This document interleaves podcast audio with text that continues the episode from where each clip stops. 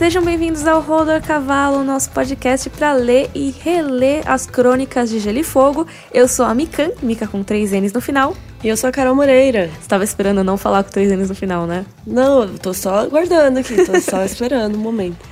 Esse é o nosso 25 episódio. Vamos discutir o capítulo Bran 4. Olha só, o Bran já teve muitos capítulos Ai, nesse eu não livro. aguento o Bran. Ah, não. Eu vou matar o Bran. Ele é uma criança, Carol. Ai, eu acho muito chato, não tem condição. Você odeia o Bran? Odeio. Não, mentira. a Carol Moreira odeia o Bran, tá confirmado. Ah, não sei, eu só acho os capítulos dele bem mais chatos que os outros. Entendi. Ok, tá tudo bem. Tá tudo bem, eu acho. Tudo bem, vocês vão me perdoar? Queríamos agradecer a todos vocês que estão contribuindo com o nosso Padrim para continuar garantindo o Rodor Cavalo semanal, que é uma conquista que a gente teve nos últimos tempos, graças a vocês também apoiarem a gente, né? Então, muito obrigado. Caso você queira conferir, é padrim.com.br barra rodorcavalo. Lembrando que se a gente ultrapassar os valores das metas, a gente vai doar esse dinheiro para instituições de caridade. Então, você pode mandar sugestões de instituições para o nosso e-mail, que é rodorcavalo.gmail.com. Vamos lá então pro bloco das perguntas? Bora! Vamos para as perguntas. A primeira é do Henrique Viana, que falou: O pequeno conselho tem esse nome porque há um grande conselho? Por que ele não chama só conselho? Sim, Justo. faz sentido. Mas tem o grande conselho é quando tem aquela reunião, né? A gente até comentou aqui, comentou nos vídeos de GOT também. Isso. Que no final da temporada agora, da série inteira, né? Teve um grande conselho. Um grande conselho bem michuruca que tava parecendo pequeno... um pequeno conselho. É, com poucas pessoas. Era um quase grande conselho. é, que grande conselho é quando reúne muita gente, né, de Westeros inteira para decidir coisas como quem vai ser o próximo rei quando dá ruim na sucessão. Isso, exatamente. Então vem uma galera, vem tipo 500 pessoas, assim, é um negócio louco. E eles ficam por vários dias reunidos e tal. O Pequeno Conselho é isso, é um grupo de conselheiros que fica próximo ao rei. Eu acho que mesmo se não existisse o grande conselho em si, tipo, esse evento Grande Conselho, seria pequeno conselho simplesmente porque é um negócio próximo, eu acho, sabe? É meio que assim, a patota, sabe? Amigos. tipo a patotinha. então, tá Panelinha. todo mundo lá. É. E o Daniel Nascimento perguntou por que o Ned sempre pega no pé da Cersei, mais do que dos outros Lannisters. Não queria dizer nada, mas eles meio que têm uma rixa maior, até mais do que o Ned tem com o Jaime. Tipo, o Jaime é um idiota, mas a Cersei. Tanto no livro quanto na série, chega até a ser cômico. Por que vocês acham que isso acontece? Cara, eu acho que vários motivos. É... Mas assim, eu não acho que exista algo muito maior assim. Eu acho que ele despreza os dois. Mas eu acho que ele pensa muito mais na Cersei porque a Cersei tá agindo muito mais em relação a ele nesse momento. Foi a Cersei que mandou matar a Lady. Exatamente. O Jaime, o Ned, tem um asco do Jaime muito forte, porque ele trombou com o Jaime sentado no trono de ferro depois que ele matou o rei. O Ned despreza o Jaime. Eu acho até que ele despreza mais do que a Cersei. E na série tem uma cena dele conversando com o Jaime sobre isso, de matar o rei e tal, e ele Sim. jogando as coisas na cara. Então eu acho que assim, ele despreza os dois igual. Talvez ele não despreze tanto o Tyrion, só porque o Tyrion não fez nada diretamente na rebelião, já que ele era muito criança para isso.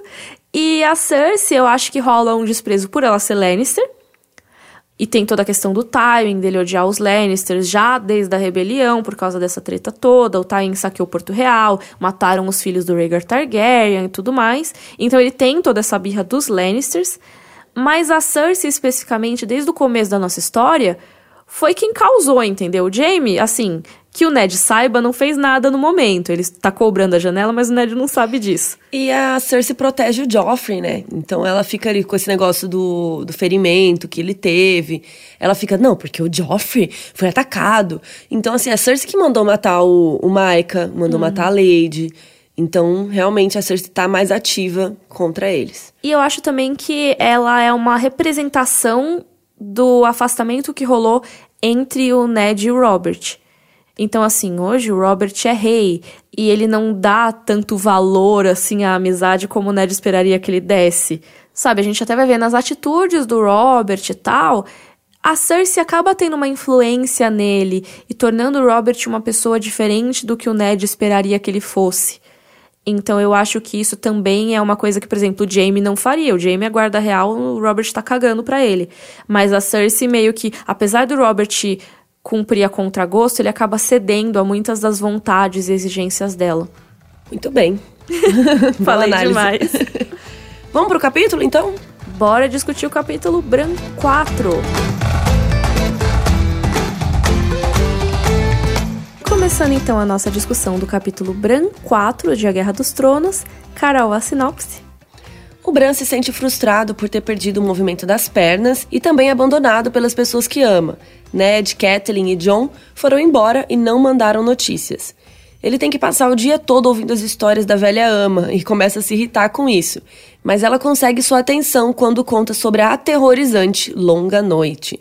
Tyrion visita Winterfell e, apesar de ser mal recebido por Robb, entrega um projeto de cela especial para que Bran possa andar a cavalo. Tá vendo? Tem nada de interessante nesse capítulo. Tem muita coisa de interessante, Carol. Tem ah, muita informação. Tem, até tem. Esse é um capítulo que a gente discutiu muito no capítulo da Daenerys sobre questões morais, é, definições e estupro, síndrome de Estocolmo e tal. É uma discussão muito mais profunda, assim, do que eu acho que a gente vai ter nesse capítulo. Mas esse capítulo traz muitas informações sobre a história de Westeros, sobre elementos que vão ser importantíssimos no nosso enredo. E isso tudo acontece principalmente nas histórias da velha ama, né? E eu acho que esse capítulo ele é bem divididinho, assim, em duas partes. É, que são as histórias da velha ama, e mais ou menos assim o Bran e a velha ama. E também a segunda parte, que seria a parte do Robb como senhor ou seja, o Rob assumindo as responsabilidades ali de Winterfell. E é lógico que tem umas outras coisas, tem um sonho do Bran, por exemplo, e tal, no meio, mas eu diria que essas são as duas grandes partes desse capítulo. Podia até ser dois capítulos separados, na minha opinião. Deus me livre! Mais um capítulo, não, pelo amor de Deus, Miriam, chega. Mas então vamos falar da parte 1, vai. Vamos falar da parte boa. vamos falar de TechPix. TechPix patrocina nós falando isso. Como a Carol falou na sinopse, o Bran tá se sentindo abandonado ali em Winterfell, porque ele acordou do coma todo mundo tinha ido embora. Imagina. A Cat tinha ido embora, o Ned tinha ido embora. Quando ele caiu, a galera ainda não tinha saído de Winterfell. Foi lá no começo da nossa história. Faz tanto tempo, né? Faz. Todo mundo foi embora, o John foi embora, as meninas foram embora, Ned e Catelyn foram, Sir Roderick foi, Jory foi, metade da guarda foi embora. Agora tudo em Winterfell mudou. O Robb tá pra lá e pra cá, batendo papo com o Mestre Luin, não tem mais tempo para ele. O Rickon fica pelos cantos sem entender o que tá acontecendo. E ele em si tá se sentindo muito abandonado. O mestre Lui mandou carta para todo mundo avisando que ele tinha acordado e ninguém respondeu. Gente, ninguém se deu o trabalho de mandar um corvo. Posso fazer um já um Ned Pomba nesse momento? Por que, que eles não responderam? É, porque assim, o mestre Luin fala, aves se perdem e não sei o quê. E a gente, assim, desculpa, gente, eu tô bem Ned Pomba nesse momento, mas quem sabe? Porque a gente sabe que o corvo de três olhos consegue controlar os pássaros. Será que talvez essa sensação do Bran estar isolado não seja algo que vai contribuir para ele se envolver com os ensinamentos do corvo de três olhos e tudo mais? Mas tá tão cedo ainda. É, mas ele já começou a ter os sonhos e tal. Então, meio que assim, ah, não vai chegar a resposta mesmo porque as, aves, as aves se perderam. Então... Mas você acha que foi o corvo que mandou perder, fez as aves se perderem? É uma brisa aqui. Só estou jogando isso. Tá bom. Assim, porque, cara, como assim ninguém respondeu, sabe? Então, às vezes não deu tempo de chegar também as cartas. Mas chegou o Tyrion, não chegou a carta? Porque o Tyrion tava lá na muralha quando o John recebeu a notícia.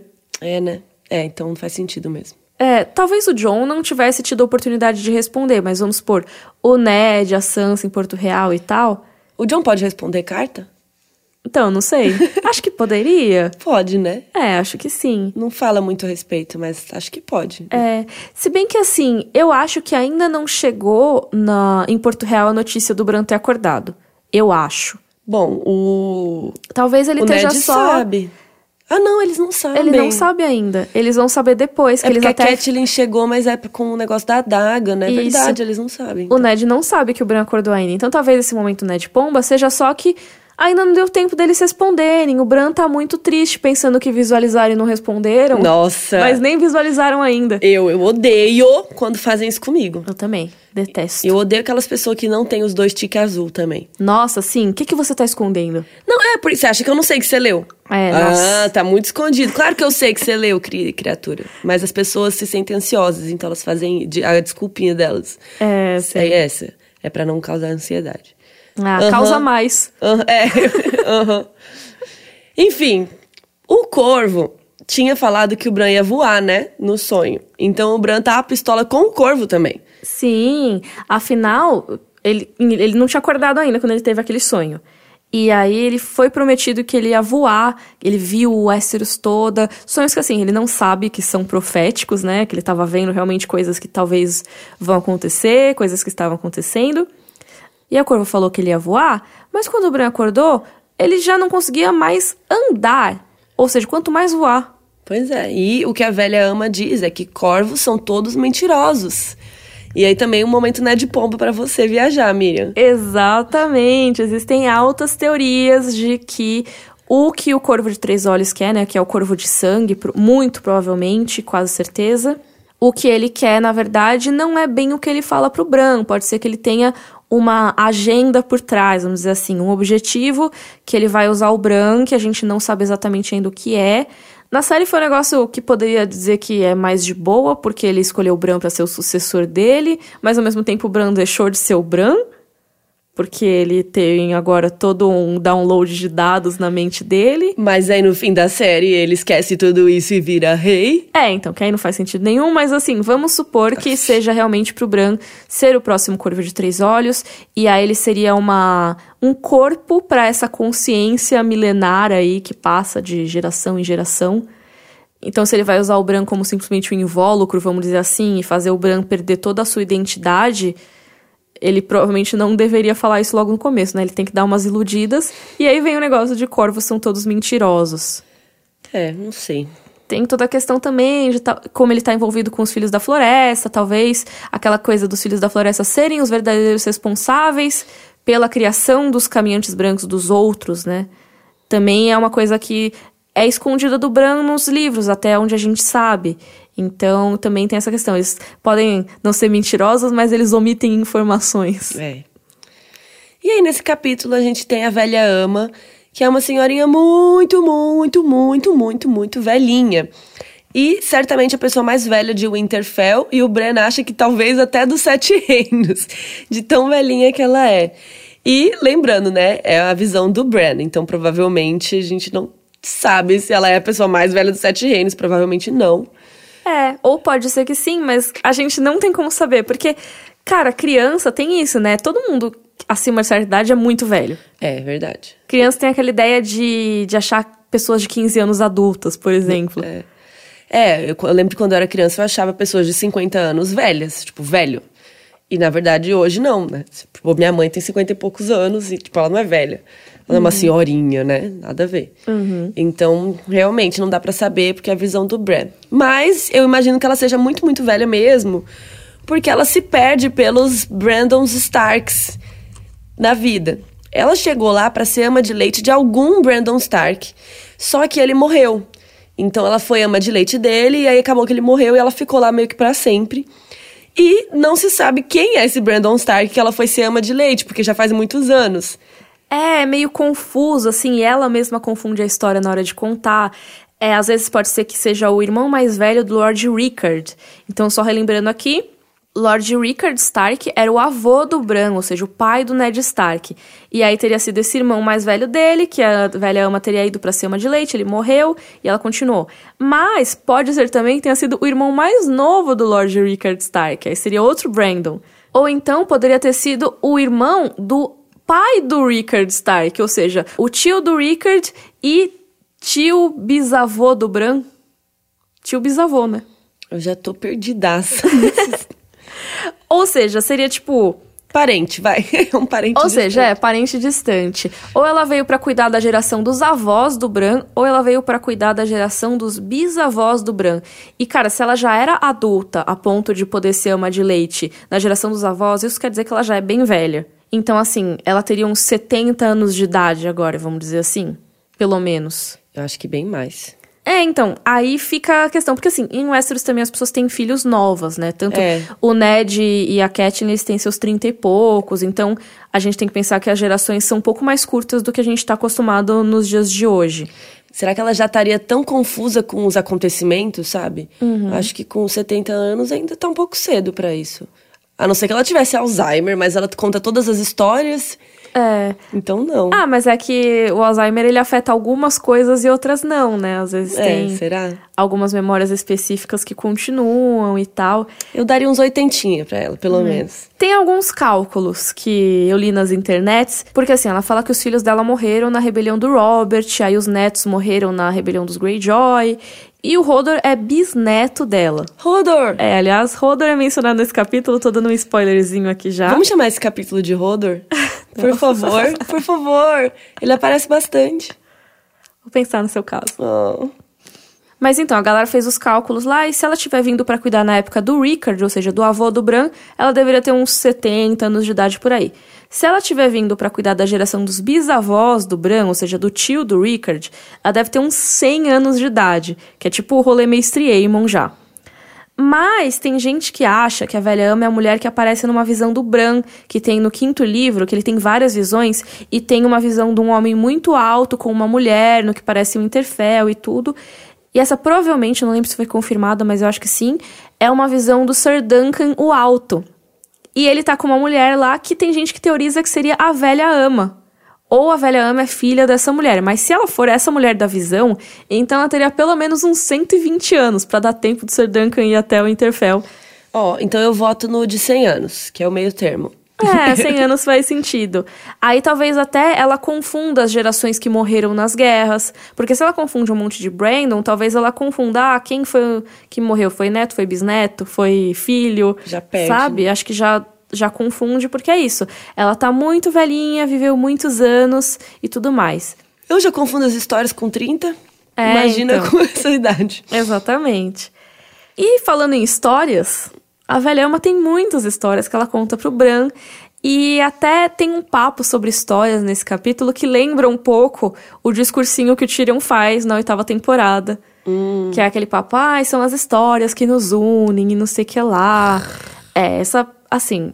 Eu, eu acharia esse discurso muito bom se tivesse um, um contexto melhor, eu acho. Porque, tipo, ele só ouviu a história do Bran rapidinho, mas enfim, não vamos meter o pau na temporada aqui, não é esse o objetivo. Já tem a live sobre isso, se você não viu. Mas tem uma grande discussão sobre histórias nesse capítulo, que não é tão grande assim, na verdade, mas tem um trechinho que eu acho legal, que o Bran fala, eu não aguento mais suas histórias. Ela, minhas histórias? Não, meu Tem que pequeno falar com senhor. voz de velhinha, por favor, não, repete. meu pequeno senhor. eu não consigo falar. As histórias são antes de mim e depois de mim e antes de você também. Ou seja, é um negócio meio. As histórias são coisas perenes, sabe? Elas são inerentes à humanidade. Então elas vão sendo repetidas e vão sendo reproduzidas. Que é uma coisa. É por isso que eu gosto desse capítulo assim, e dos capítulos do Branco, porque meio que tudo representa tudo, sabe?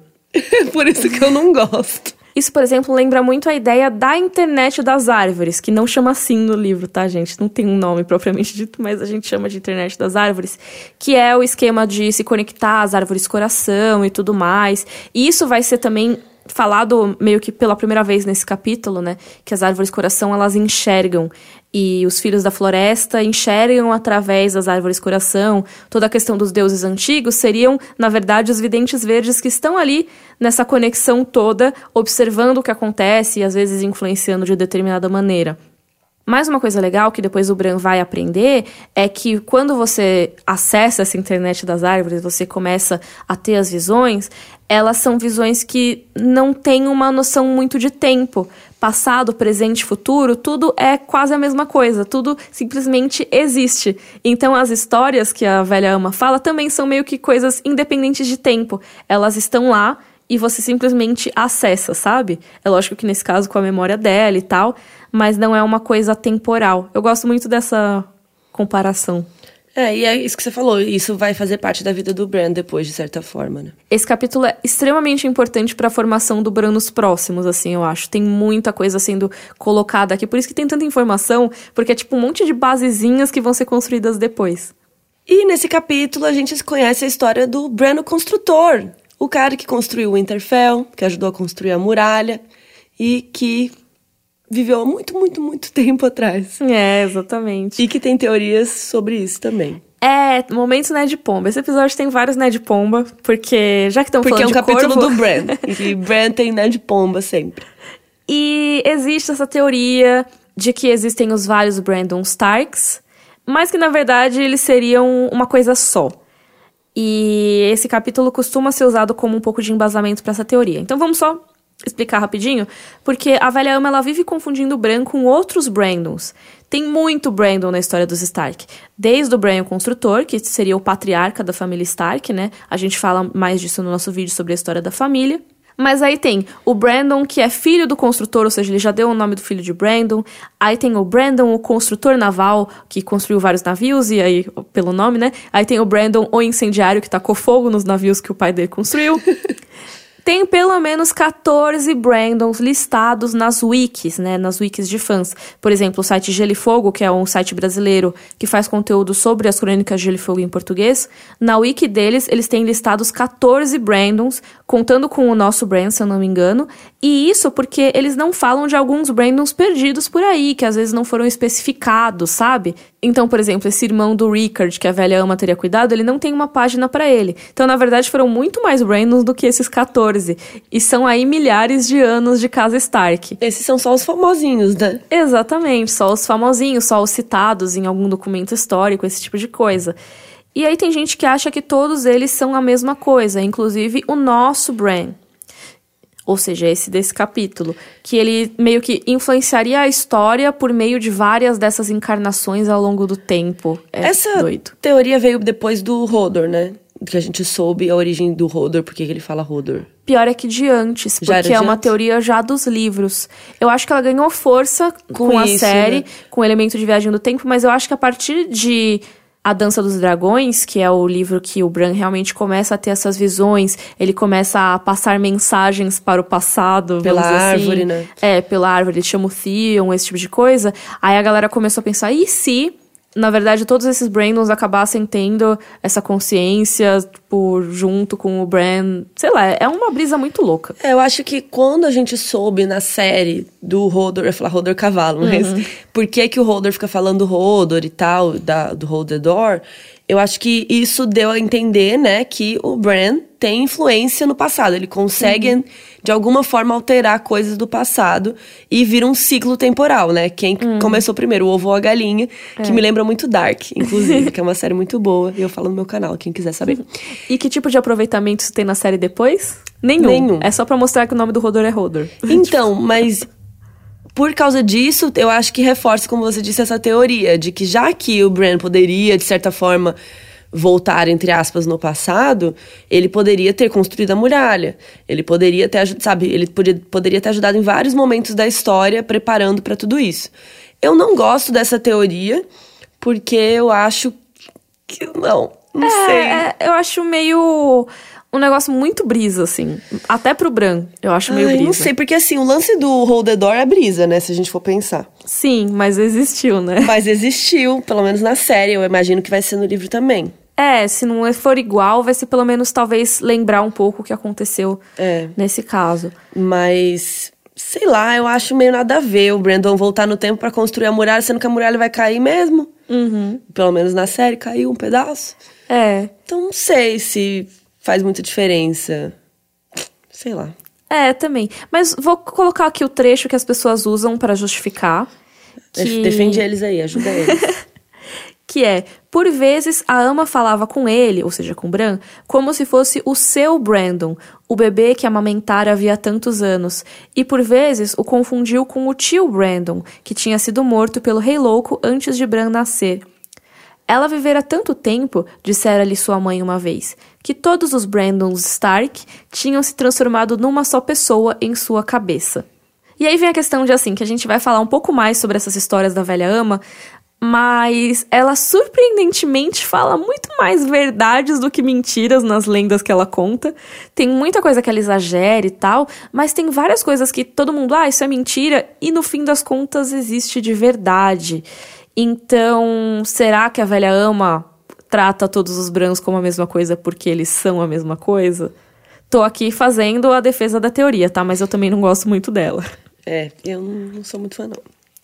Enfim, já que ninguém gosta dessa teoria aqui, vamos, vamos, vamos falar de outra coisa. Vamos falar dos povos de Westeros, que também nesse capítulo a gente tem um pouco mais dessas informações históricas. Já tinha sido mencionado, por exemplo, que os nortenhos seguiam os costumes dos primeiros homens e tal, mas agora a gente sabe um pouco mais da ordem que esses povos vieram para Westeros. Isso tudo enquanto a velha ama tá contando a história dela, então é uma história cheia de lore, ela fala que tinha primeiros filhos da floresta, aí chegaram os primeiros homens, só depois que chegaram os ândalos e muito depois disso os roinares. Então a gente já tem aqui umas informaçõezinhas de como esses povos chegaram exatamente. Que a gente não fez um vídeo específico sobre isso, né? A gente falou em vários vídeos espalhados. Tem vídeo sobre os filhos da floresta. Isso. Tem vídeos sobre. Tem sobre os Roinares, Animere os 10 mil navios. Sim. Então, acho que dá para vocês pegarem um pouco esse contexto, que a gente sempre falou muito disso, só que acho que em vídeos espalhados, assim. É, talvez no de Westeros e Essos, talvez a gente fale um pouco. É, vamos linkar tudo lá no rodorcavalo.com.br, se vocês quiserem ver. Mas, basicamente, é isso mesmo que a velha ama falou. Tinha os filhos da floresta, os primeiros homens chegaram, guerrearam com eles. Aí eles fizeram um pacto ficaram de boas, vamos dizer assim. Os primeiros homens adotaram a religião dos filhos da floresta, e os filhos da floresta ficaram com as florestas em si, eles não ficaram mais com toda a terra. Aí depois chegaram os ândalos, invadiram Westeros, mataram boa parte dos primeiros homens, mas no norte ainda tem uma galera bem primeiros homens assim. E aí, por último, chegaram os Roinares, que chegaram lá em Dorne e se mesclaram com a população de Dorne. Eles chegaram como refugiados e tudo mais. E essa história a gente contou em mais detalhes no vídeo da Niméria e dos 10 mil navios. Bom, quando rolou a longa noite, que a gente vai falar mais daqui a pouquinho, os ândalos ainda nem tinham invadido e os primeiros homens tinham 100 reinos na época, que era a Era dos Heróis. E provavelmente o tal spin-off de Game of Thrones vai falar disso, que eu acho muito chato. eu acho essa fase muito chata. Eu quero ver o que, eles vão inventar para essa série. Ah, mas é que é uma parte muito de mitos, assim, né? Que é chato. não, não que os mitos sejam chatos todos, mas sei lá, o que, que eles vão fazer para isso se tornar interessante. Uhum. Porque imagina uma série só cheia de Filho da Floresta. Uhum. E aí, sabe, e aí chegam os primeiros homens. Ah... Mas eu acho que nesse momento ainda não, não vai ter mais os filhos da floresta já vai ser só os primeiros homens. Isso, porque os filhos da floresta já estão lá na, nas casinhas Excluídos. escondidas deles, é. E aí eu acho que é legal porque pode pegar esses mitos das criações das casas e dar uma subvertida. Então, por exemplo, tem uma galera teorizando, ah, Alan, o esperto pode ser uma mulher. Que aí, ah, ninguém fala o gênero, porque em inglês é tipo, não tem o gênero no adjetivo. Então, assim, poderia ser Lan a esperto e virou Lan o esperto ao longo do tempo. Ou então, ah, o Bran o construtor não necessariamente é quem ele parecia ser. Todas essas coisas dá para dar uma subvertida. Mas vai ser legal isso? Não sei. Mas assim, uma coisa que acontece é que tem uma confusão de quando exatamente começou a longa noite, se ela foi durante a Era dos Heróis, se ela marca o fim da Era dos Heróis, porque se Bran o construtor é da Era dos Heróis, ele construiu a muralha, como que foi que, tipo, ele viveu depois da longa noite, então ele não veio na era dos heróis. Sabe esse tipo de coisa? É bem confuso porque é tudo uma época muito antiga. Mas estou me adiantando aqui. Diz que nessa época da Era dos Heróis, os Filhos da Floresta eles viviam meio escondidos em cidades de madeira e colinas meio ocas, que é tipo uma vibe meio hobbit. Então, gente, ai não, sério, eu vou odiar se esse spin-off for É só porque você odeia Senhor dos Anéis. Ah, meu Deus, não. E aí, uma coisa que a velha ama fala, que aí eu acho muito legal, é que apesar dos filhos da floresta estarem escondidos e tal, os rostos das árvores se mantinham vigilantes. Ou seja, a primeira dica de que realmente esses olhos que tem nas árvores coração servem para alguma coisa, não é só uma carinha que eles desenharam lá. Tem alguém espiando. Exatamente. Big Brother está te observando. E aí, a velha ama conta a história da longa noite. Acho que é a primeira vez, né, que a gente escuta essa história completa, assim. E aí, É uma história assustadora, né? Porque realmente foi. E aí ela fala que era inverno puro, neve com até 3 metros de profundidade. E foi uma noite que durou uma geração, ou seja, tudo escuro por anos. E isso não fala aqui, mas isso aconteceu há uns 8 mil anos atrás, antes dessa história que a gente está agora.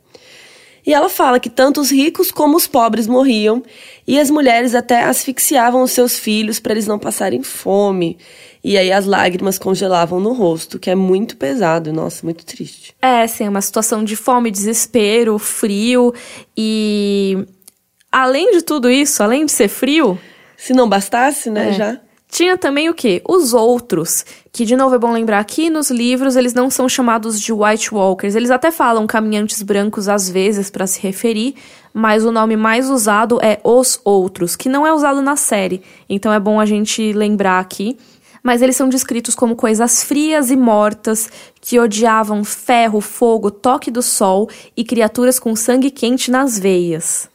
E aí fica a pergunta: e é isso deles odiarem ferro e fogo? Fogo faz sentido porque o fogo é uma arma que pode ser usada para derrotar os whites, né? Os zumbis que eles ressuscitam lá. Mas ferro não necessariamente funciona contra eles, que a gente saiba, né? Mas não é qualquer ferro. É, então, é aço valeriano, é vidro de dragão. É. Mas Ou assim, ferro com fogo, que é a espada do Azor Ahai. Pode ser, é uma coisa mais assim. É, mas de qualquer maneira, é, nem tudo que a velha ama falar vai ser tudo correto, né? Então, assim. É uma lenda, né? É, aquela coisa de quem conta um conto aumenta um ponto. Então, às vezes, ela pode colocar informações que não necessariamente vão funcionar, mas é interessante ver. Eu queria saber quantas vezes você já falou isso. Do... Quem conta um conto aumenta um ponto. Será que alguém consegue contar aqui Eu falei podcast? muito? Você fala sempre isso. Desculpa, gente. Sempre que você fala de profecias, você fala isso. Olha entendeu? só. Faz em todo sentido, não tô reclamando. Olha só, contem aí. Mas quantas curiosa. vezes eu falei que eu amo os, ah, os, capítulos? Isso. E quantas vezes eu falei quem conta um conto aumenta um ponto. O que mais? Ah, quando eu falo um parênteses. Deixa eu fazer um parênteses, parênteses aqui. eu sempre faço isso. Mas enfim, realmente pode ser que ela tenha acrescentado detalhes aí ao longo dos anos. E essa questão do toque do sol também, que a gente saiba, os White Walkers podem estar à luz do dia.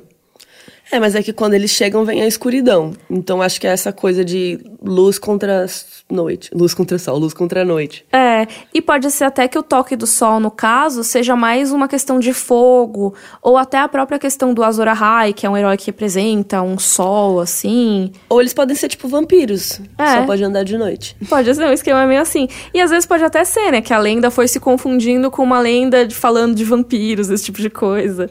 E aí, criaturas com sangue quente nas veias, eu não acho que é uma fraqueza deles, mas sim um, um ódio que a velha Ama fala que eles odiavam, não porque faz mal para eles, mas sim porque eles querem fazer mal para essas coisas, né? Então, sai matando geral. E eles montavam pálidos cavalos mortos, que isso na série é representado também. É, bem legal. Mas o que eles não representam na série é que eles têm matilhas de aranhas brancas grandes como cães de caça. Gente. Isso seria assustador demais. Um aranhão gigante. É. De tu. Aranhão de tu. É tipo a Austrália, assim.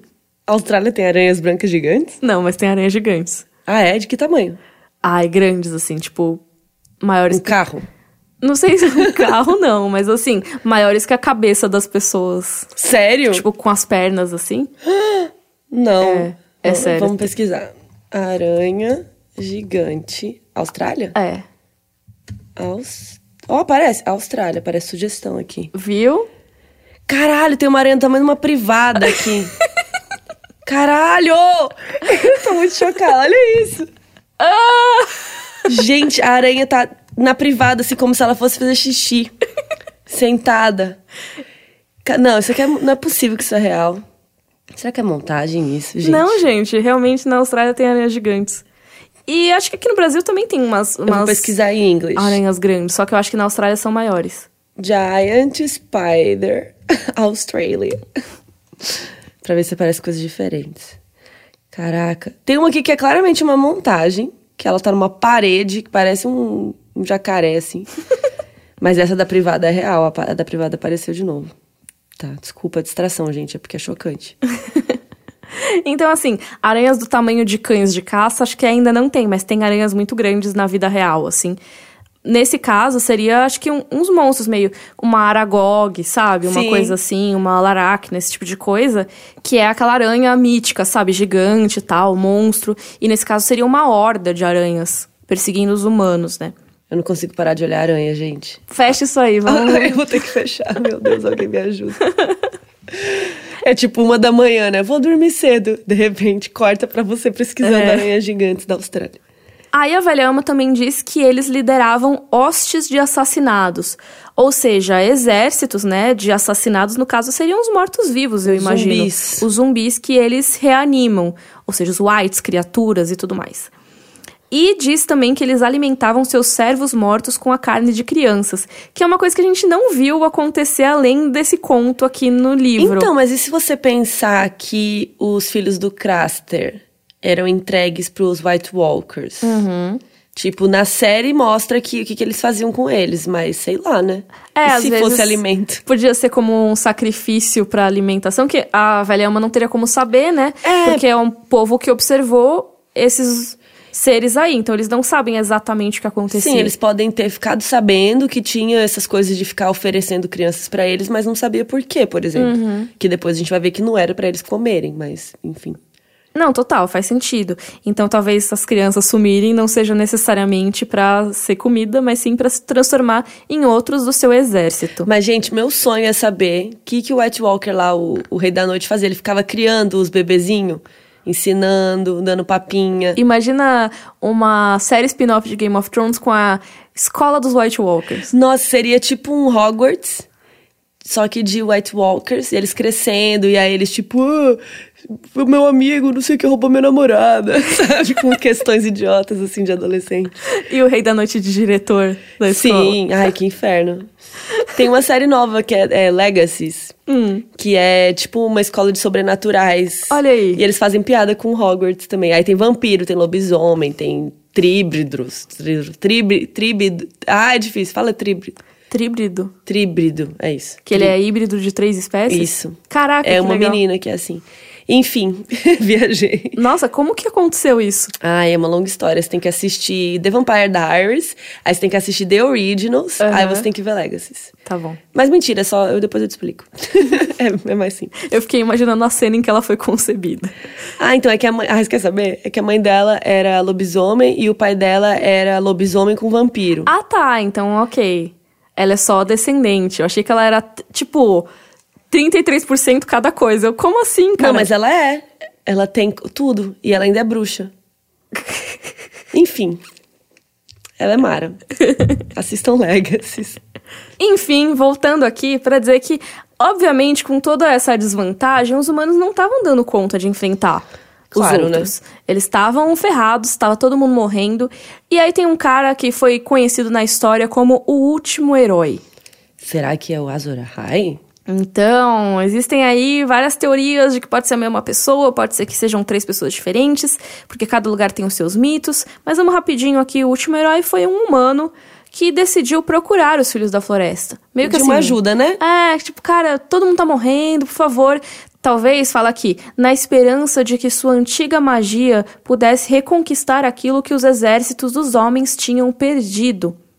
Ou seja, já que não tá dando pelos meios normais, vamos tentar ir com uma magia, né?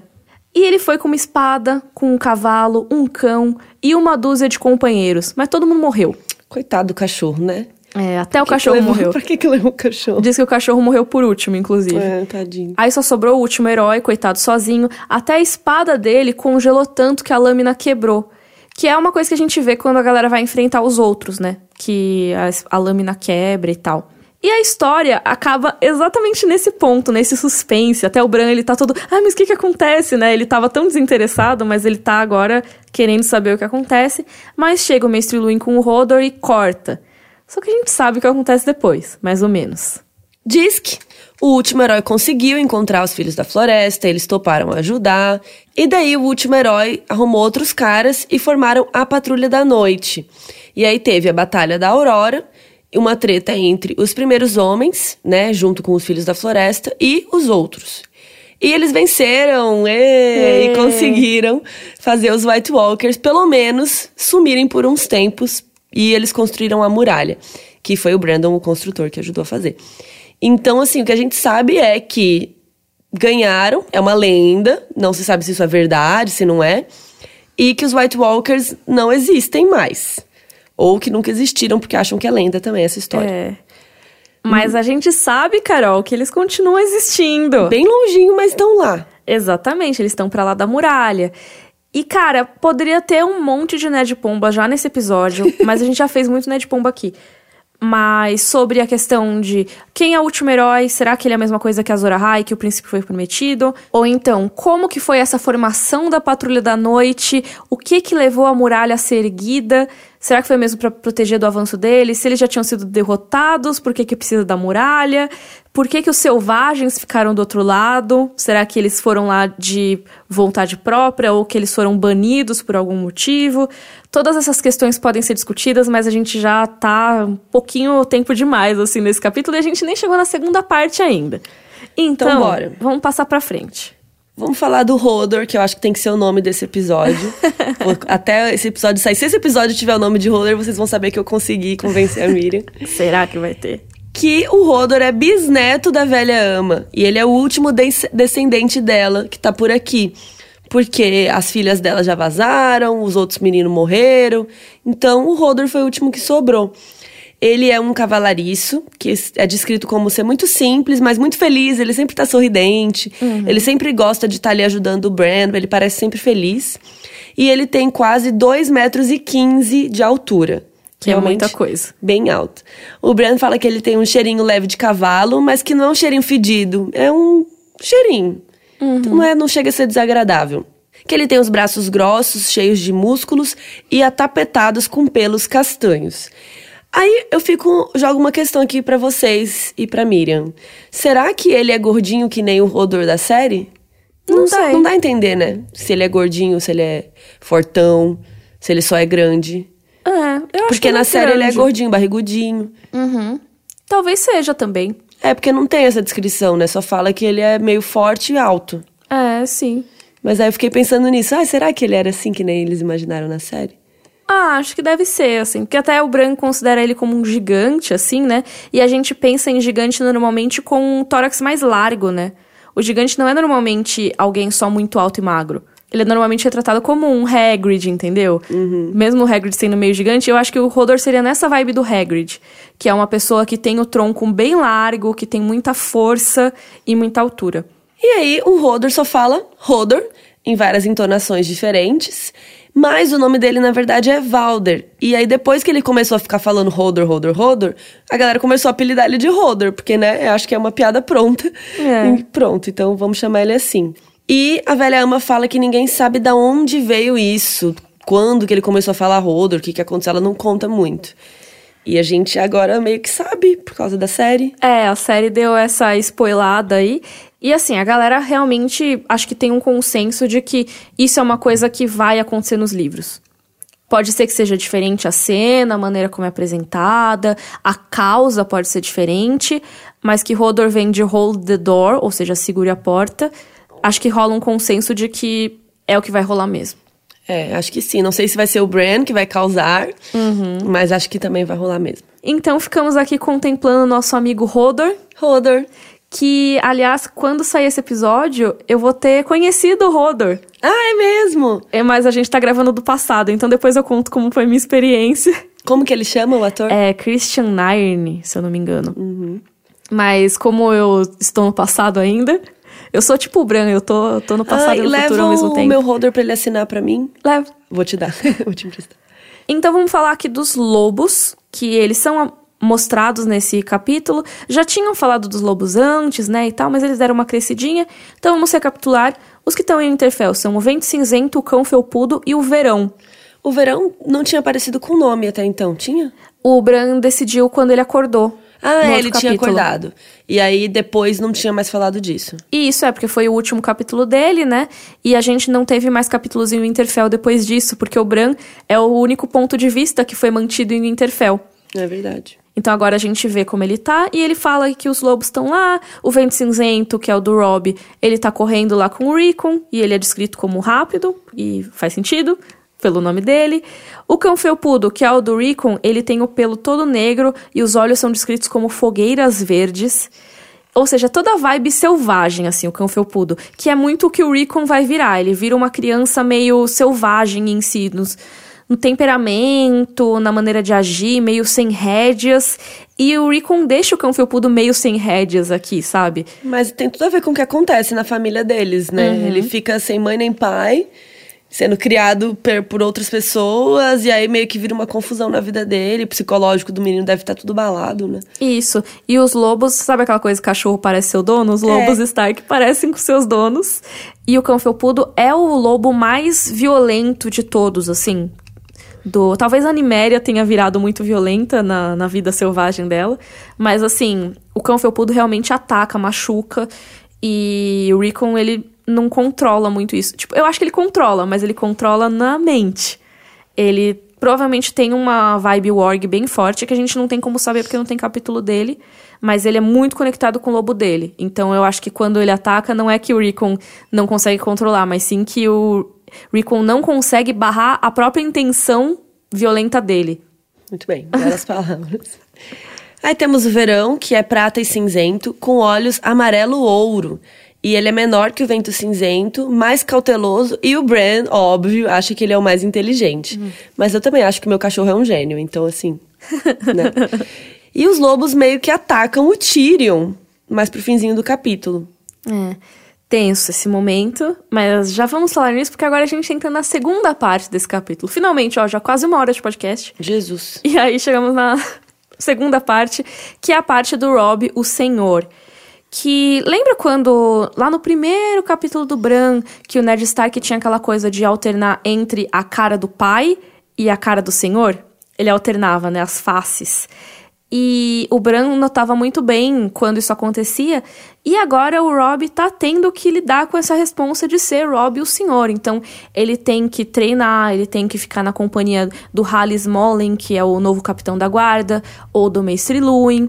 E pelo que o Bran vê, parece que o Rob tá, tipo, bem confortável nessa posição. Pelo menos no começo do capítulo parece. Que ele prefere a companhia desses caras do que a do Bran. A gente vai ver no final do capítulo que não é bem isso, né? Mas ele tá já assumindo toda essa responsa. E aí chega a visita do Tyrion Lannister. A gente viu ele sair daquele capítulo meio chatinho lá da patrulha. Ele saiu da muralha, chegou em Interfell e foi recebido não muito gentilmente pelo Robb. Bom, aí o Tyrion chega lá e ele oferece a cela pro Bran. Então ele fez um desenho de uma cela que seria meio parecida com a cela que ele usa no cavalo dele, já que ele tem as perninhas curtinhas, né? Ele é pequeno, então ele tem que ter uma cela especial para ele conseguir andar a cavalo. Então ele fez uma adaptação pro Bran conseguir fazer o mesmo.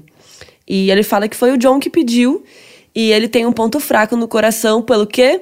Aleijados, bastardos e coisas quebradas, de novo, né? Ele e... sempre fala isso. É, e lembrando que ele fala, né, com o cavalo e as celas certas, até um aleijado pode montar. Então ele usa essa palavra aleijado e o Bran se ofende. Ele começa um papo, eu não sou aleijado. Aí o Tyrion, então eu não sou não. Aí o Theon Greyjoy, ah, o Tywin Lannister vai ficar muito feliz de ouvir isso. Que é aquele papo mesmo do Tyrion falando, ah, vista o que você é, use isso para ninguém te atingir e tudo mais. Então assim, ele meio que tá falando, ah, Bran, se liga, né? Tipo, vão te chamar de aleijado e você tem que assumir isso. Assim, complicado porque é o palavreado que eles usam. Ninguém em Westeros vai usar termos mais específicos e tal. Mas o Tyrion chega com essa ideia da cela. E é uma coisa legal porque é um jeito que eles vão treinar. Isso vai mostrar nos próximos capítulos. Eles treinam o cavalo para responder a comandos de voz e de rédea, mais do que realmente os comandos de pé, né? Então aquela coisa de você dar um chutinho no cavalo para ele andar não tem isso, porque o Bran não tem o movimento das pernas, mas ele vai conseguir com o treinamento certo e tal. E aí, o Rob tá assim, zero paciência pro Tyrion. Sem tempo, irmão. Sem tempo. E, e eu acho engraçado também que o, o Bran sempre se refere ao Tyrion como o Lannister. Uhum. Ele fala o Lannister isso, o Lannister aquilo, né? Então, tipo, dando uma distância, assim, um distanciamento.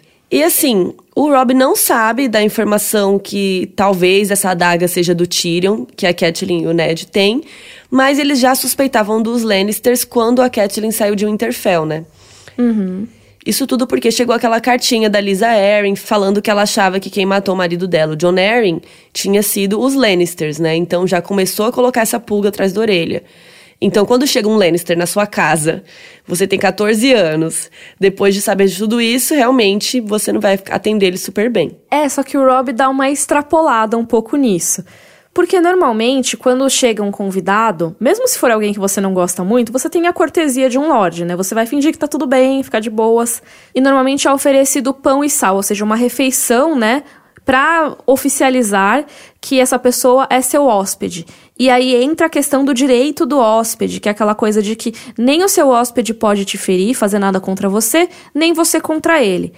Então, se o Tyrion entrasse em Winterfell como um hóspede, o Robb não poderia matar ele, não poderia desembainhar a espada e ameaçar ele. Só que o Robb, logo de cara, já meio que nega esse direito do hóspede. Quando o Tyrion tá lá, o Bran vê que o Robb tá com a espada desembainhada e sobre os joelhos, ou seja, meio que assim, eu vou usar essa espada a qualquer momento. Tá aí pra emergências. Ele tá usando cota de malha, couro fervido, ou seja, posso te atacar. Você não é meu convidado, você não é bem-vindo aqui. Então o direito de hóspede não se aplica nesse caso. Depois do negócio da cela e tudo mais, o Rob fica meio. Ah. Depois que os lobos atacaram o Tyrion também. É, ele fica meio sem graça, né? Ele, pô, até que ele era legal, né? Sei lá. E aí ele oferece para ele ficar na casa lá, ficar em Winterfell, mas o Tyrion não quer. Não, eu vou ficar num hotelzinho de boa. e não sei se o Rob realmente queria oferecer a casa ou se ele realmente ficou tipo, ah não, ele realmente quer nos ajudar. Mas enfim, ele ofereceu. É, eu acho que meio que assim, ele tá suspeitando, mas ao mesmo tempo pegava mal ele simplesmente mandar ele embora. É, que nem ele tava mandando situação. antes. Então o Mace Luin deu uma cochichadinha lá, meio que assim, ô, oh, por favor. Tá, tá feio, Rob. Para que tá feio. Aí o Tyrion vai embora de Winterfell e ele combina de seguir para Porto Real junto com a galera da Patrulha da Noite que tava lá com ele. O Yoren, por exemplo, vai para Porto Real, que é um dos homens da patrulha que estão lá. E, e o Rob super aceita que os caras da patrulha fiquem em Winterfell. Ele fala, ah, os homens da patrulha são bem-vindos. Meio que tipo, mas o Tyrion não. então o Bran vai dar uma descansadinha, eles vão ter um banquete, mini banquete com a galera da patrulha mais tarde, afinal eles são convidados de honra, né? E o Bran, quando vai tirar essa soneca, acaba sonhando. Ele sonha que tá escalando, mas aí ele cai e ele percebe que ele não sabe voar, ou seja, corvos são mentirosos. E ele sobe de novo, meio que assim, o único caminho que ele tem é continuar a subir, e ele é observado por gárgulas. Essas gárgulas são descritas como talvez tivessem sido leões, mas agora estavam retorcidas e grotescas. E ele fica falando: Eu não ouvi, eu não ouvi. Então, basicamente, eu acho que essas gárgulas são Lannisters, né? Ou seja, seriam Cersei e Jaime. E o Bran tá meio que tentando justificar: Não, mas eu não sei de nada, sabe? Por favor, não me mata. Sei de nada, não, Jon Snow. É, um negócio meio assim, que é ele tentando procurar na mente dele o que que ele ouviu, mas ele também criou um bloqueio disso, sabe? Que é o que a gente viu na visão anterior dele, lá no Sonho com o Corvo, que meio que assim, isso não é importante para você agora, então apaga isso da sua cabeça. É. Mas assim, é só um sonho no meio. Esse capítulo tem tanta coisa que acho que a gente vai passar um pouquinho desse sonho. É, é, dá pra gente viajar na interpretação ou também é só um sonho. Como todos os sonhos, né? Jung explica. E aí rola um jantar com a patrulha e aí a patrulha conta que o Benjen tá sumido, que a gente já tá sabendo, né? O Uncle Benjen. Uncle Benjen. E o Yoren tá lá e ele vai ser importante depois, mas a gente vai falar dele mais pra frente. E o Rob, de novo, fica puto porque o Yoren acha que o Benjen morreu, né? Porque eles comentam assim, então ele sumiu faz tempo, né? Acho que esse pai ele morreu. Aí o Rob, não, eu, não, ele não morreu, e não sei quem pega na espada. Como se ele soubesse, né? Como é. se ele, tipo. Ele não sabe também. Não, e criança, né, gente? Por que, que você vai pegar a espada uma pessoa que tá lá como seu aliado, tá falando. Tipo, ele pode talvez ser meio insensível na maneira como ele apresentou a informação. Tipo, ah, acho que seu tio morreu, hein? É, é, é complicado. Você é, tá no um jantar e o cara, ah, então, seu tio que tá desaparecido, eu acho que ele morreu. Mas assim, não justifica o Rob, que tem naquele momento que agir como Rob, o senhor, é. agir que nem uma criança. E aí o Bran, bonitinho, ele tinha ouvido a história da velha ama, então ele pensa na cabeça dele, bom, os filhos da floresta vão ajudar meu tio, assim como eles ajudaram antigamente, né, os primeiros homens. E aí quando ele fala isso, é muito interessante porque pode ser um foreshadowing Uhum. de alguma outra coisa que vai acontecer no futuro, que chega um personagem no futuro que chama Mãos Frias, que muita gente teoriza que é o Benjamin Stark, mas o Martin diz que não, né? Cara, eu, eu fico com muita raiva dele ter dito que não nesse rascunho. É que, na real, era tipo, que é a prova do livro que voltou da editora e a editora perguntou: Esse é o tio Benji? Quando apareceu Mãos Frias. Ela, eu acho que é o tio Benji. E o George R. Martin só respondeu: Não. Mas, Mas, às vezes cara, ele não tá falando a real também. Pode ser, porque faz tanto sentido. Assim, eu acho, vocês podem discordar de mim. Faz tanto sentido ele ser o Mãos Frias, o tio Benjen, porque isso seria um baita foreshadowing. De assim, porque eles falam, ah, tio Benjen poderia encontrar, ah, os filhos da floresta vão ajudar. E aí todo mundo ri, mas no fim das contas, o que, que é o Mãos Frias? É um humano que era um patrulheiro, tipo, ele usa as roupas assim da patrulha da noite, todas zoadas e tal que acabou sendo trazido pelo Corvo de Três Olhos e pelos Filhos da Floresta, que leva o Bran nessa jornada. Então, faria muito sentido essa pista logo no primeiro livro do que viria a acontecer depois. E na série também o Benjen volta com a cara toda esquisita. E ele fala que ele foi salvo pelos filhos da floresta. É, é um, é um personagem que ele substitui o papel do Mãos Frias. É, então se pá, eu acho que realmente é. Só que o Martin não quis contar ainda. Eu espero que seja. Eu prefiro essa explicação de ser o tio Benjen pro Mãos Frias. É. Mas aí, mesmo sem essa questão do Mãos Frias, tem o Mestre Luin falando que os filhos da floresta morreram. E aquilo também, a gente sabe que, por exemplo, os White Walkers, os caminhantes brancos, os outros, eles são algo que todo mundo julga que já tá extinto. E que a gente sabe no livro que eles existem ainda. E eles estão voltando. Os Filhos da Floresta são mostrados como algo que foi extinto, que já não existe mais. Mas também, assim, Pode será ser. que eles não estão de volta? E a gente sabe depois, muito tempo depois, que sim, eles estão de volta. Ou melhor, eles nunca se foram, né? É. Mas eles estavam escondidos, dormentes. E aí o Bran tem uma conversa com o Rob, né? O Rob leva ele pro quarto pra dormir e tal. E o Rob tá tentando ser otimista, mas o Bran sente que ali naquele momento ele tá sendo o irmão dele e não o senhor de Winterfell, né? E ele consegue ver um sorriso dele durante as falas dele e tal. E ele tenta animar o Bran, falar deles irem numa aventura até a muralha, visitar o John e tudo mais. Mas ele meio que começa a chorar e o Bran, Bran percebe que ele tá meio soluçando, assim, com a lágrima. É, então, e cara, eu fiquei muito tocada nesse momento, porque eu realmente não lembrava dessa cena do Rob chorando. Que é isso, é, imagina, a gente falou do no capítulo do John 3, como era difícil o John estar lá naquele momento, na muralha, sozinho e tal. O Rob, ele não tá num ambiente que não é familiar pra ele, ele tá em casa, mas a situação que ele tá é uma situação muito difícil. Ele tá tendo que assumir uma posição que nunca foi dele, ele é muito novo. Ele foi treinado pra ser Lorde, mas ainda não tá treinado de verdade. Não, e aí o pai dele foi embora, a mãe dele não tá lá, o irmão dele caiu do negócio, não consegue mais andar, cada dia é uma confusão. É, e, E, agora o ainda- Benjen morrer. Não tá legal isso, tá pesado. Nossa, sim. Então, realmente, assim.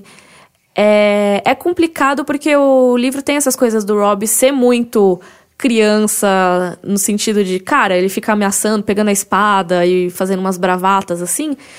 Mas também é isso, ele é muito novo, gente, 14 anos.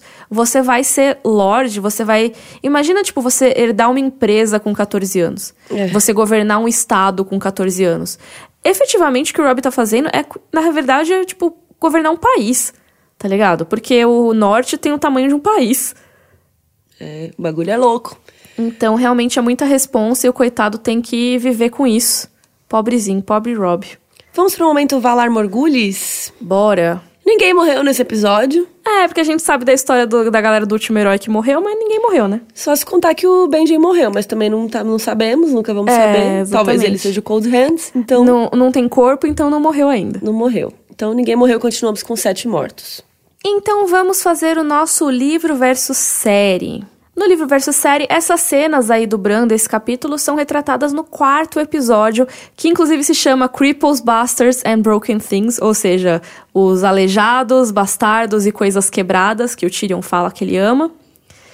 E uma coisa interessante é que o capítulo do Bran 3, né, a gente falou que não foi adaptado para TV. Ele realmente não foi, porque ia ser uma brisa mostrar ele voando por cima de Westeros e tudo. Mas existem sonhos do Bran com o Corvo. É mostrado um sonho que o Bran tá andando e que ele vai atrás para ver, aí tem um corvo, ele vai seguindo, aí depois ele vê que o corvo tem três olhos e acorda, esse tipo de coisa. Mas é uma coisa bem diferente do que é mostrado nos livros, ele não tem essas visões loucas que rolam no livro. O diálogo com a velha ama é bem parecido. Ela cita uma outra história diferente. Ela fala, por exemplo, ah, vou contar a história do Duncan o Alto que você queria. Ele não, é outro Brandon. Então as histórias mudam um pouco, mas é legal mencionar o Duncan o Alto. E uma coisa que fica bem legal é que quando ela começa a contar a história da Longa Noite, ela não chega a falar do último herói, mas ela fala da Longa Noite, dos White Walkers e tudo mais. Fica bem legal essa cena porque começa uma música mais tensa. O ator do Bran é ótimo, porque ele começa, tipo, olhando pro teto, meio, ah, que saco, e ele começa a se interessar e olhar para ela, assim. A câmera vai se aproximando da cara dela, fica uma vibe bem filme de terror mesmo, sabe? De que em algum momento ela vai falar umas coisas muito loucas que vão acontecer. E aí dá até um susto da porta abrindo. E quem chega não é o Mestre Luin, é o Rob. E aí o Bran recebe a notícia de que ele não vai andar mais. É todo tipo de coisa que precisa ser mostrado na série, porque no livro ele já recebeu a notícia faz tempo, ele já tá acordado há um tempinho. Aí depois entra o Theon pra avisar que o Tyrion veio. A conversa com o Rob e o Tyrion é meio parecida, mas ele não tá com a espada e tudo mais, que eu acho que foi uma escolha acertada da série. Porque eu acho que fica meio caricato o Rob, tipo, com a espada ali. Não sei. Até porque na série ele é um pouco mais velho, né? É, ele é mais maduro já. E também não tem o Tyrion sendo atacado pelos lobos, nem mostra a conversa sobre o Uncle Benjen, não tem o Robb reagindo, ficando putaço, ninguém falou nada sobre isso. E também não tem o Robb chorando depois. Que ok, eu acho uma coisa razoável, eu acho que foi uma atitude boa da série. Ah, mas eu acho que ia ser legal mostrar que ele também tá sofrendo com tudo isso, sabe? Que ele é. não é o fortão. Ele finge de forte para poder sobreviver, mas ele não tá também super de boa. Sim. É engraçado porque a série deu muito mais destaque ao Rob. Ele apareceu muito mais do que no livro, vamos dizer assim. De tipo, a gente viu o Rob ser muito mais um personagem de si mesmo. A gente viu um pouco ele tomando decisões e tal. Que no livro a gente vê muito pelos olhos dos outros, né? Porque ele não tem capítulo não tem de capítulo. ponto de vista. Mas ao mesmo tempo, eu acho que esse capítulo fez muito mais pelo personagem do Rob do que talvez a série. É. Porque ele ganhou um pouco mais de profundidade, de tipo, isso tudo é uma fachada. Na verdade, eu sou um menino que tá tendo que crescer rápido demais. É. Vamos para os momentos Joffrey e Dracarys. Uhum. Bring me his head. Qual é o seu momento Joffrey que você não gostou? Ai, meu momento Joffrey é o Tyrion sendo atacado pelo lobo de novo, mano. Porque já teve o fantasma derrubando ele. E isso é uma coisa que não dá meio que em nada. Porque assim, eu sei que nesse começo o George R. R. Martin tá querendo que a gente realmente acredite que talvez o Tyrion esteja envolvido nessa situação. Então os lobos detectarem ele como uma presença ruim, sabe? Tipo cachorro rosnando, que você sabe que a pessoa não é legal. Uhum. Que às vezes pode não ser nada, mas assim, Normalmente isso indica na ficção, né? Se o cachorro não gosta é porque a pessoa deve ser horrível. Ah, mas os cachorros sabem das coisas. Então, e nesse caso, seria uma indicação de que, ah, se os lobos que representam tanto a personalidade e protegem tanto. Pô, o verão salvou a vida do Bran. Então, se eles estão atacando o Tyrion, é porque o Tyrion é, é uma ruim. presença ruim aqui, ele quer o seu mal. Mas no fim isso não dá em nada, porque o Tyrion não queria o mal de ninguém, nesse caso. É. E ele não fez nada para atacar o Bran. Ele tá realmente curioso e tá tentando ajudar, inclusive, porque o John pediu. Então, sei lá, eu acho é. que não tem propósito nenhum esse negócio do lobo, a não ser fazer a gente achar que é o Tyrion mesmo e não, não tem algo que rende disso depois. Tá. Eu não sei se eu nem gosto desse capítulo. eu não gosto dos capítulos muito do Bran, assim. Esse ainda nem é um capítulo de sonho e tal, é. que eu acho, ou de Worg, né? Uhum. Que eu acho bem chatos. Mas não sei, esse, também não sou muito fã desse capítulo, não. Não. É. É, podia ter passado. Tudo bem. Eu, eu não gostei do, do Tyrion 3. É. Você não gostou desse, não tem problema. Não gosto muito. Dracarys. Mas e o momento Dracarys, então? Rodor! Ah, o Rodor tem aparecido legal. O Rodor, porque a gente falou até pouco dele aqui, mas o Rodor aparece bastante. é, ele é descrito, a gente sabe de onde ele veio, e ele aparece ajudando o Bran, carregando ele pra lá e pra cá. Então eu acho que é um primeiro contato mais forte, assim, com o Rodor. É verdade. E eu amo o Rodor. O meu momento Dracarys é a velha ama contando a história. Eu acho que isso é uma coisa bem legal, porque expande o mundo. É a primeira vez que a gente tem esses detalhes. É lógico que, lendo agora, a gente já sabe, já montou um pouco quebra-cabeça, mas é muito legal ver essas informações sendo contadas de um jeito que é uma história para crianças, mas ao mesmo tempo tem muita verdade ali que a gente vai descobrir depois. Então, Uma história de terror pra crianças. É, uma né? história de terror, exatamente. Mas é isso, eu acho muito legal a maneira como alguns detalhes que são apresentados já se comprovaram como verdadeiros. É bem maravilhoso. Então é isso, acabou. Acabou, mandem as suas dúvidas, sugestões, perguntas para rodorcavalo.gmail.com e também todos os vídeos que foram citados aqui vão estar no nosso site, que é rodorcavalo.com.br. A gente se vê na próxima sexta-feira para falar do capítulo Eddard 5. Vamos voltar aos mistérios de Porto Real. Então é isso, gente. Beijos e Rodor. Rodor!